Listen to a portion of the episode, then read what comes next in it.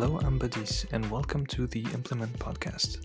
This is a podcast where we have great conversations about marketing, growing brands, and what it takes to be a great marketer. If you're interested in keeping up with the podcast episodes and the amazing content we produce at Implement, you should definitely subscribe to our newsletter. Just go to join-implement.com to subscribe. All right, enough self-promo, let's dive into this new episode, and thanks again for tuning in. Today I have the pleasure to have a new guest who is Vivien Conway. Vivien is a co-founder at Ace the Gram, and she's an expert in Instagram growth and engagement. So Viv, thank you so much for taking the time to speak to me today. And maybe you could introduce yourself to our audience. Yeah, absolutely. Thank you so much for having me on. I suppose, it's always good to start off with what gives me the right to talk about Instagram. And I suppose for me, it started in 2014, where I had a sportswear brand. I was at uni or college, for those listening from the States. And I had the sportswear brand. I needed to know how to market it. And being a millennial, I figured Instagram and Facebook was a great place to start. And that worked well for me. I loved Instagram. It was really visual. At the time, it didn't cost me anything except for my time.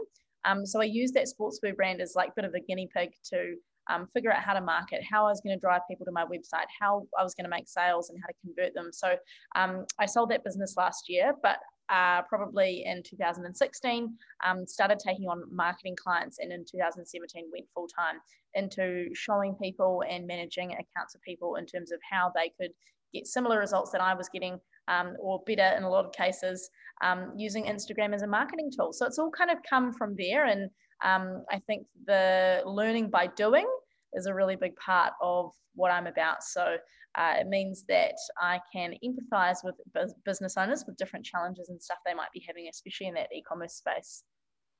Yeah, I think that's really a great strategy, because there aren't so many like experts on Instagram specifically. Like I know there are like a lot of social media experts out there, but people who specialize on Instagram, I've done some research, and this is how I actually met you and reached out to you.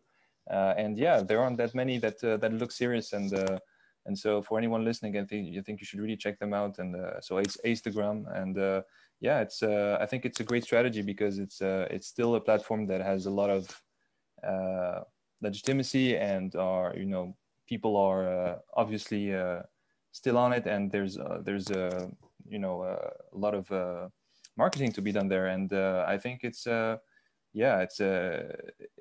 big area of stuff to learn, because for me, for example, I'm not an Instagram marketer, and honestly, like I wouldn't have started Instagram if it wasn't for Lucy, my wife, who is a bit more into it. I think it's it's a great strategy you have there. Yeah, I think as well, and I suppose that's it's true with any kind of marketing. Niching down and knowing your niche is really important. And although, like now at the agency that I run, we offer Facebook ads and Facebook marketing, because I think it's now just, I personally think you're leaving money on the table if you don't have a paid strategy. But aside from that, I think in terms of marketing, if you can really nail that niche and dial in on what your customer wants, and if you can, like you say, just say, I'm really Instagram specialist based, which I am, it's my focus. It makes people trust you more. They know that you're the expert in that one area, and it's worked really well for us. So I'd totally recommend that if anyone was in the space, whether it is as a marketer or just from a business point of view, make sure that you do niche down and don't just try and target everyone. Yeah, absolutely. One of the reasons I was really excited to talk to you is obviously to learn more about Instagram, but also because I think it would be really great to have sort of a 2021 playbook for business owners out there, marketing directors. It's something that I've seen as a sort of need for a lot of people in our community, I'd love to build this together and see how we can what would this playbook look like. Like what are the sort of the trends, the things that you should do in 2021. And I'm talking like really both on a strategic and operational level. But yeah, what's the playbook for this year? That's a very good question. I think I probably touched on it just before. When it was 2014 and I was starting out on Instagram, you could totally get away with just having an organic strategy, you know, like just going out there, engaging, getting in front of people. They didn't even have ads on the platform yet, so it was super new. And that worked, right? And it worked awesome. But as more people get on the platform, more people start using the platform, more people bidding for ads, it's just going to get harder and harder and harder to get the same levels of engagement. So in my opinion and in my experience, it's so important to have a paid ad strategy that complements your organic strategy. So making sure you've got all the content that appeals to your target audience, but also while we're putting all this effort into creating this value-based content, we also need to make sure that people are seeing it, right? So even though we will get some reach through, you know, organically just posting and storying, and that's great. You might be using some influencers. They might be shouting out your product or your service, but making sure you have your own paid ad strategy, and whether that is going to your page, whether you're trying to drive leads from that, drive website traffic, what are you doing so that, you know, you're building as many touch points as possible with your target audience. So I think for this year, on Instagram, making sure that you're not leaving money on the table by not using ads. And then additionally, how can you provide the value? So even if, you know, I think that anyone can kind of set up maybe an ads funnel, like we can all figure out that, cool, that ad's performing really well, I'm going to put some more money behind it. But how can we provide value so people are interested in the content in the first place? And so they'll click on it, it'll make things cheaper, we'll get in front of more people and so on. So if there were just two things, it would be number one, paid ads, and number two, value-based content. Interesting. I definitely see why you're saying that, because we were just discussing it before, and the organic reach like is starting to really suck. I mean, I don't have another word for it. And so, I mean, it's the old Facebook strategy. They did the same thing with the Facebook platform, and so now you need to pay basically to get impressions. Talking about ads, like, do you have any recommendations, any sort of funnels that you'd recommend people to, you know, to establish, any tactics you'd recommend people to do for ads? Yeah, totally. So I think you know, initially, if we think about all our marketing as a funnel approach, and we think about the more people we can get at the top of the funnel in terms of, like, you know, just having a look around, maybe we serve them a few ads to actually clicking through our website would be the next stage, to then at the very bottom, having your conversion optimized ads. I would say start out with something at the top like reach or video views, and then because they're cheap, and then if you, in any type of, all those audiences mean that you can then, anyone who's like engaged with your content, so anyone who's liked it, watched part of the video and so on, then target that audience and optimize that next set of, you know, that next campaign for web traffic. And then with the people that have then clicked through the web traffic, target that audience and optimized for conversions. So you kind of just see how you're just pulling people through the process, and instead of what a lot of people might do initially is they start a Facebook ad. Well, first of all, they might just be promoting or boosting, and we all know that that really is just optimizing for engagement. So if you want to make sales, that's great for top of funnel, but what are you going to do after that to actually pull them down the funnel? And number two, someone will set up a Facebook ad with relatively low, you know, low experience, and go in there to set something up and go, yeah, I want to make some sales, like I want to do that, that'd be great. But all you're doing is trying to target people who've never seen your brand anymore. They have no brand trust, or they don't know what you want. Maybe unless you've got perhaps like a really low cost product that's really popular already and it's being sold offline, you might get okay results there. But to be honest, even if you do, you could probably get better results if you took people through a funnel process. So just thinking about those would probably be the three easy ways to pull people down. And then you can get a little bit more complicated, right? In that conversion stage, you could go, you know, have they done an add to cart? And then anyone that's done an add to cart, pull that audience out and do it to conversion. Like, there's little things that you can do like that. But that's how we would pull people down that funnel. Interesting. So you would recommend, just to make sure, like, I got it right and I understand.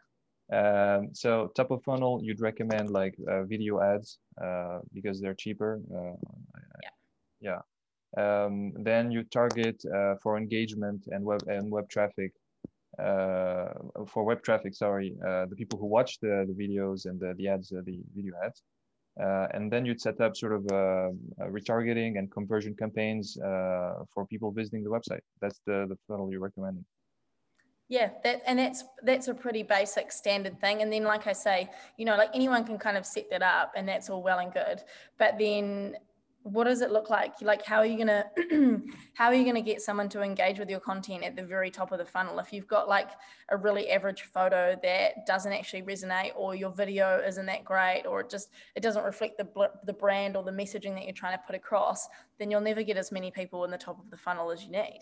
So yes, anyone can set the ads up, and that's all well and good, but also we need to think about where that content fits in. And so that's where also Instagram can play a really big part, because you might have your influencers and you might have you know, your content and your stories that you're posting all the time. So you're actually like building that audience of people that are engaging with your brand. The more people that engage at the top, the more people you get at the bottom. Yeah, absolutely. No, I think it's a brilliant strategy. And have you like seen like what kind of ROIs have you seen with your clients? And can you tell us, maybe walk us through by, you know, with an example of a client or two, like sort of the results they're getting? Interestingly enough, and I know I had a conversation with someone about this today. The ROI is just, I mean, my favorite saying we joke is that it depends. So it just depends. You really don't know what is going to happen. You know, the other day, the girl in my team who said, oh my gosh, we're getting a $48 ROI for one of these clients. But then there's other clients where we might be driving like thousands of clicks through their website, and we're like, these ads are working. Why? So if we're driving thousands of people through to this website, why are people not converting, right? Because that means the ad's working.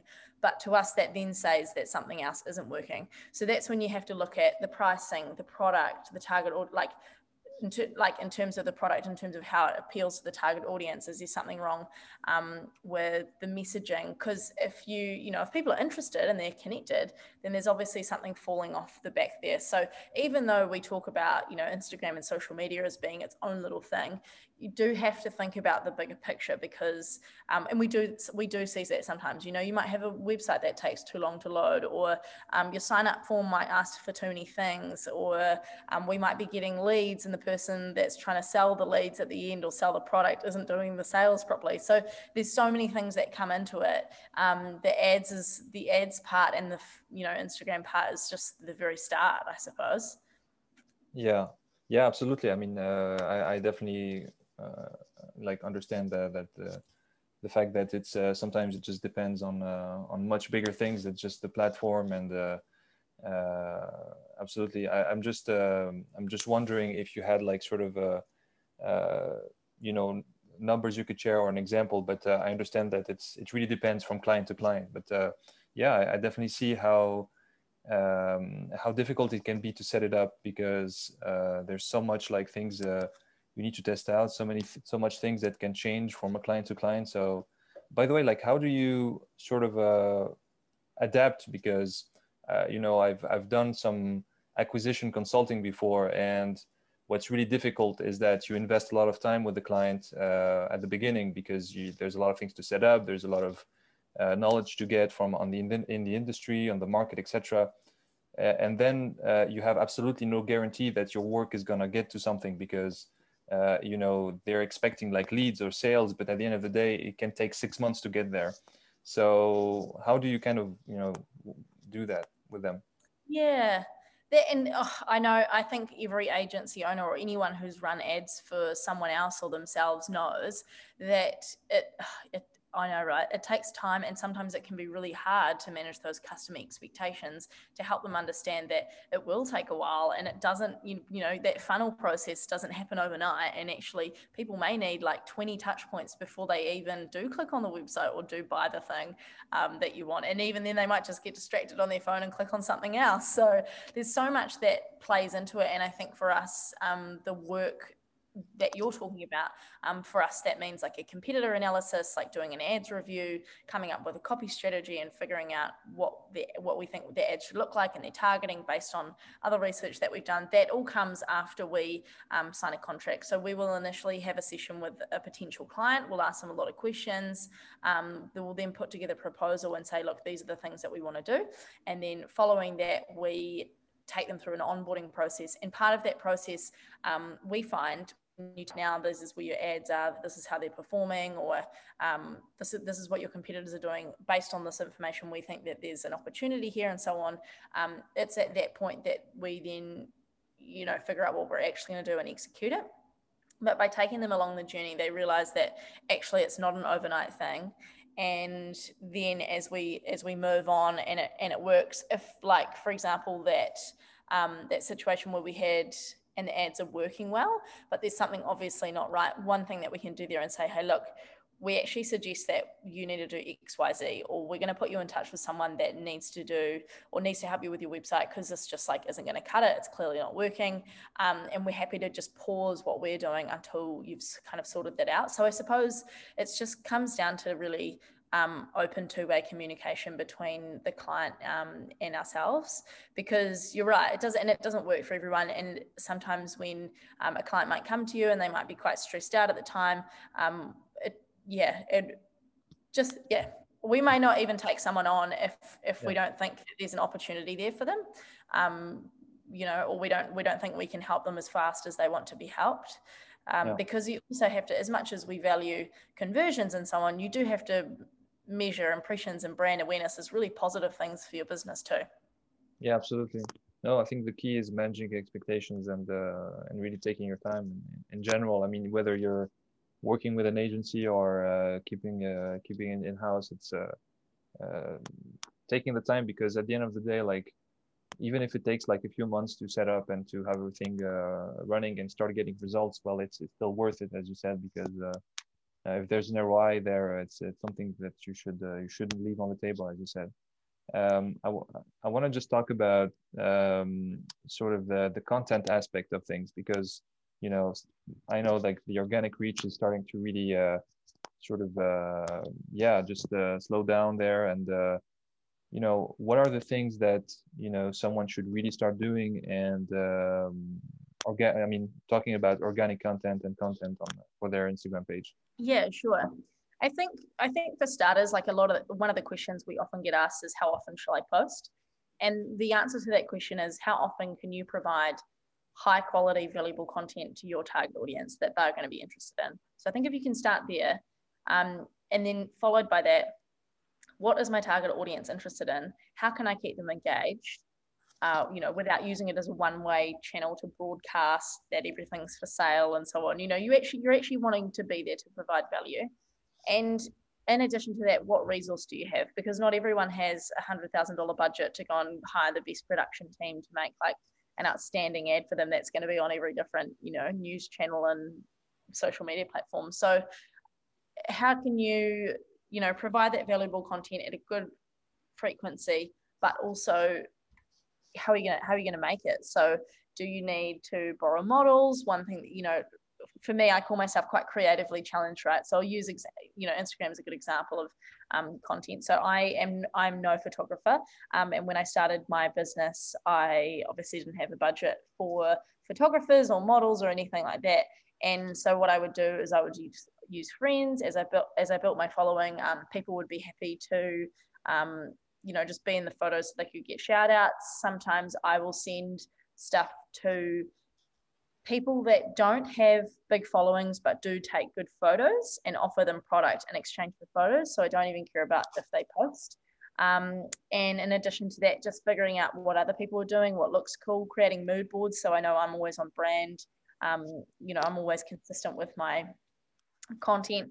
So there's a lot of different, I think there's a lot of different ways to ensure that you are providing value and the content is great and it doesn't have to be costly. I think that's what I'm getting at. We actually started a Facebook group, which at the moment is really New Zealand based, but it's called Snap My Snaps. And so there's a few Aussie people in there too. And it's essentially a place where creators and businesses can connect. So if you're a business and say you have, you sell great sunglasses, then you can say, hey guys, look, I have, you know, I've got 10 pairs of sunnies to give away to anyone who can take me like 5 to 10 photos of, you know, sunglasses at the beach, maybe with your friends or just wearing them around town. And in that way, businesses are able to get content in exchange for product, and creators that don't have big social followings but do have like hobbyist camera that they have, they get free product of the things they love. So that's been quite cool as well. So if anyone's listening, definitely join the group, because that'll, you know, be building out soon, which has been quite cool to see. Yeah, it's it sounds awesome, this group. Like I'll post the link to the episode with the episode. I mean, it's a great idea, and I think you touched on something that I think it's really important is collaboration. When you're like managing your account, is that you need to work with other people. First of all, because it's a great leverage, I think, for getting your message out there and getting your account out there, but also for the content that you can create that is really unique, and it only happens if you're, you know, collaborating with people who have knowledge, who have expertise you don't have, and yeah, I think it's that's some great advice. And you talked about sort of you know, not being like too sales oriented on your page. Like what would you recommend for, you know, sort of managing those like sort of more salesy campaigns and things like that? Do you think it should be only like maybe ads and or do you think you should post on your account as well if you have a sale, or if you have, what would be a recommendation for this type of message? Yeah, and I totally get what you mean. I think I might have been Gary V, I think, who put it best, and he said, jab, jab, jab, right hook. I think it's actually a book, isn't it? Or is it a system? Yeah. And, you know, the reasoning behind that is that it's sort of like value, value, value, call to action. So you'll see some accounts that do really well, and they might just be posting funny things, or they might be posting memes, whether that fits, you know, whether that fits within your brand guidelines or not. You might be posting something to do with the community. You might be posting something that's really aesthetically pleasing, and you're not necessarily each post going, buy me, buy me, buy me, buy me, buy me. Unless perhaps you are a, you know, it's like some massive like clothing chains or whatever, people are just going on their page to buy stuff. So, and you know, using them as a catalog. So what is the value that you're bringing to the table? And even, you know, even the big brands that, you know, people will just be shopping on, their content is still really awesome, and they still make the clothing look really epic. And so that's why that works for them. So I would say always try to keep your audience engaged. One of the best tools that we have for this is Instagram stories, right? Because we get like instant feedback from our customers. We can ask them questions. If something works, we can do it again. If something doesn't work, you know, like no one watches it or no one responds, then we don't have to do it again. It's not a big deal. It's just such a testing ground that allows us to connect straight away. And I'm not sure about you, but I personally have noticed that views and or, you know, engagement on posts has kind of gone down, but engagement on stories has either sort of stayed the same or gone up in some cases. Like engagement on stories is still quite good. And I know for me as a user, I watch stories a lot more than I scroll my feed. Would you say the same for you, or what's your behavior like on Instagram? I'm definitely not a heavy Instagram user, so but I'll ask Lucy definitely, and I'll see what she says about this. Yeah, it would be interesting to hear, because I think that, you know, people are kind of changing the way that they do things. I think the platform, you know, and people are,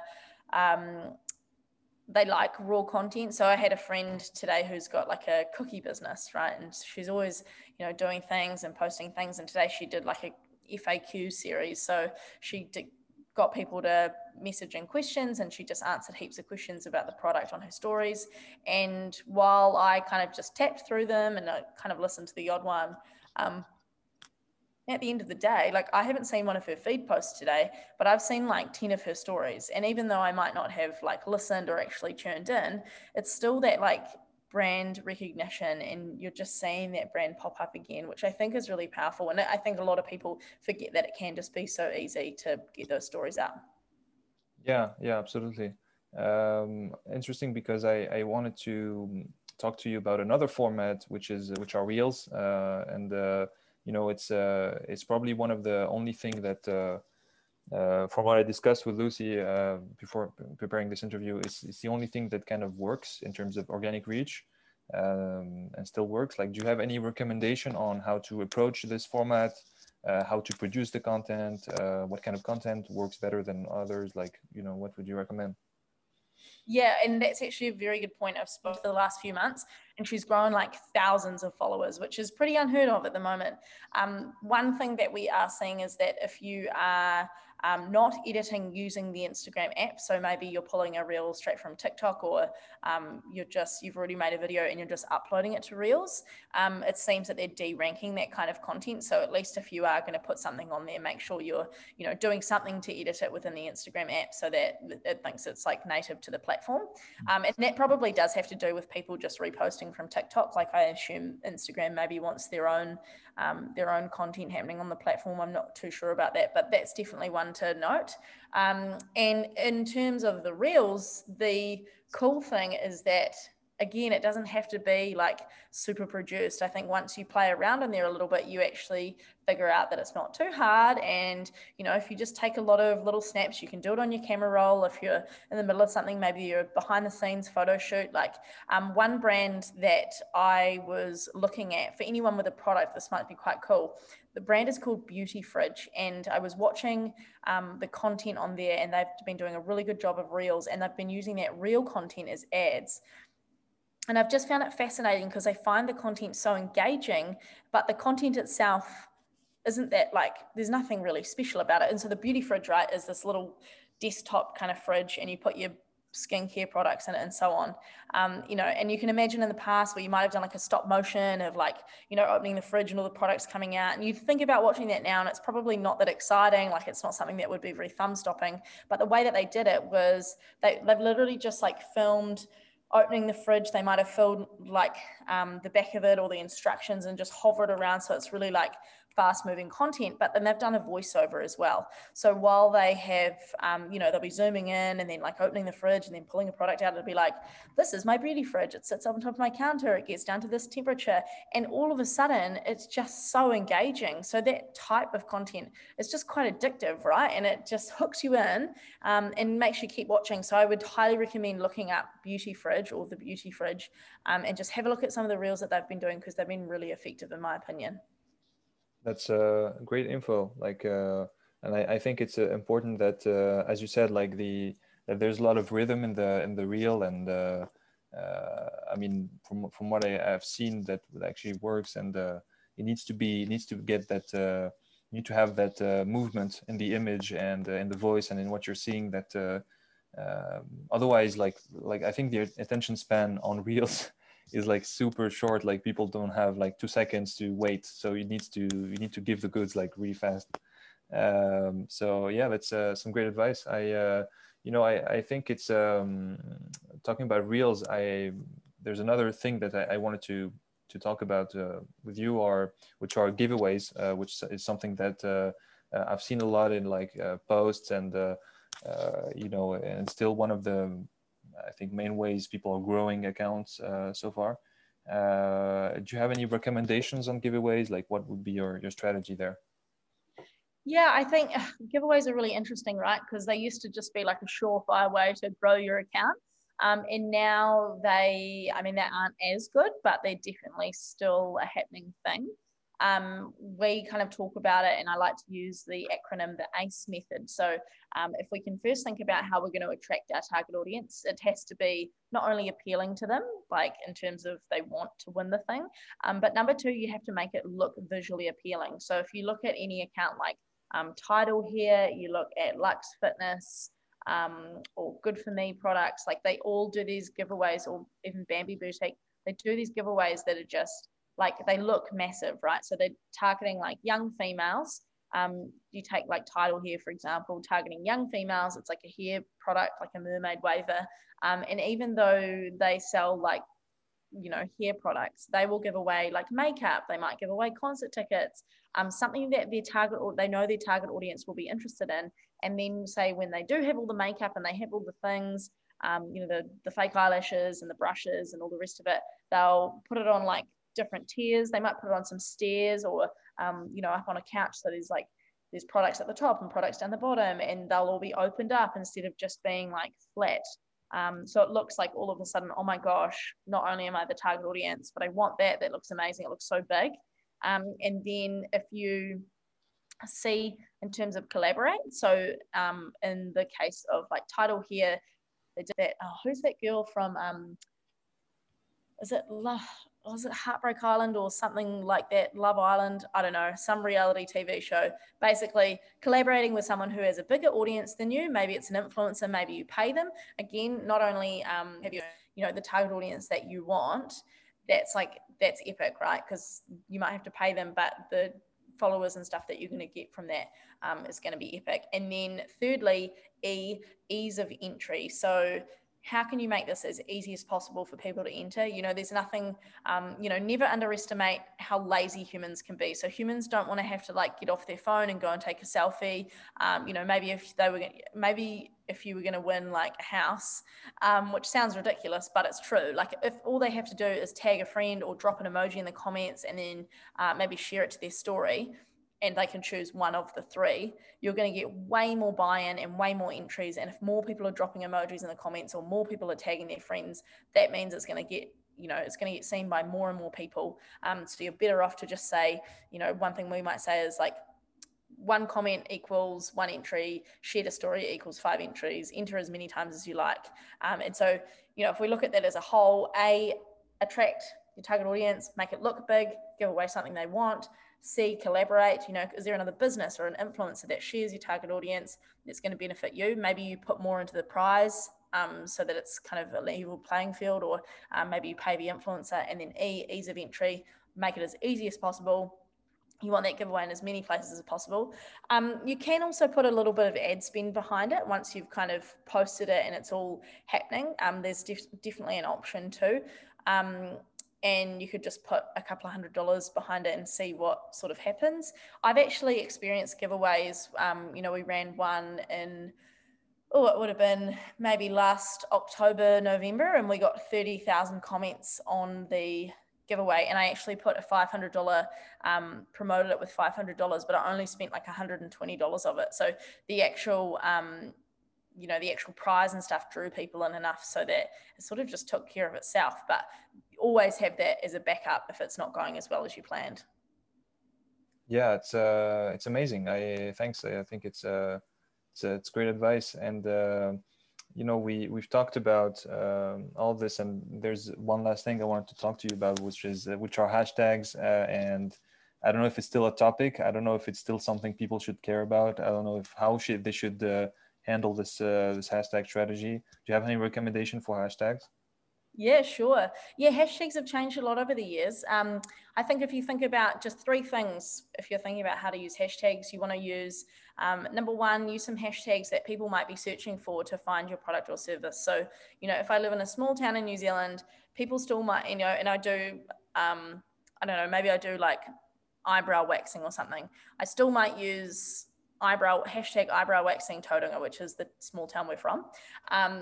Or, you know, so people might actually be looking at to find your product or service. Secondly, what's actually in the photo. So remembering that Instagram adopted Facebook's image recognition software a few years ago. So in order to provide users with the best experience, they want people, when they're searching for a lemon and hashtag lemon, they want to be shown, or they want users to be shown pictures of lemons. Where it was in the past, if you were just getting heaps of engagement, you could use any hashtag you want, make the top hashtags. So in order to kind of combat that, Instagram uses image recognition software to figure out what's in your pictures. So think about what's in your pictures. And then thirdly, think about what niche you're in. So we still want to play Instagram's game. We want to tell the algorithm, you know, what field we want to play on.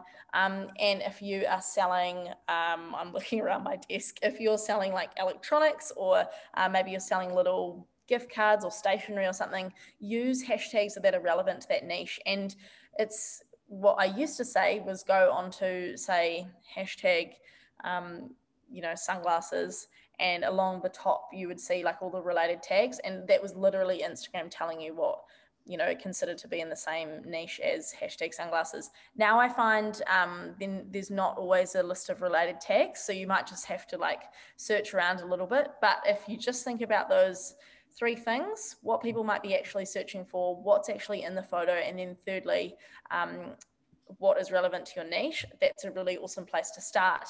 And remembering you can use all 30 per photo. That's great. Thank you, Viv. Is there anything we haven't mentioned, like anything you feel like is important that people know and marketing directors start doing with Instagram that we haven't talked about already?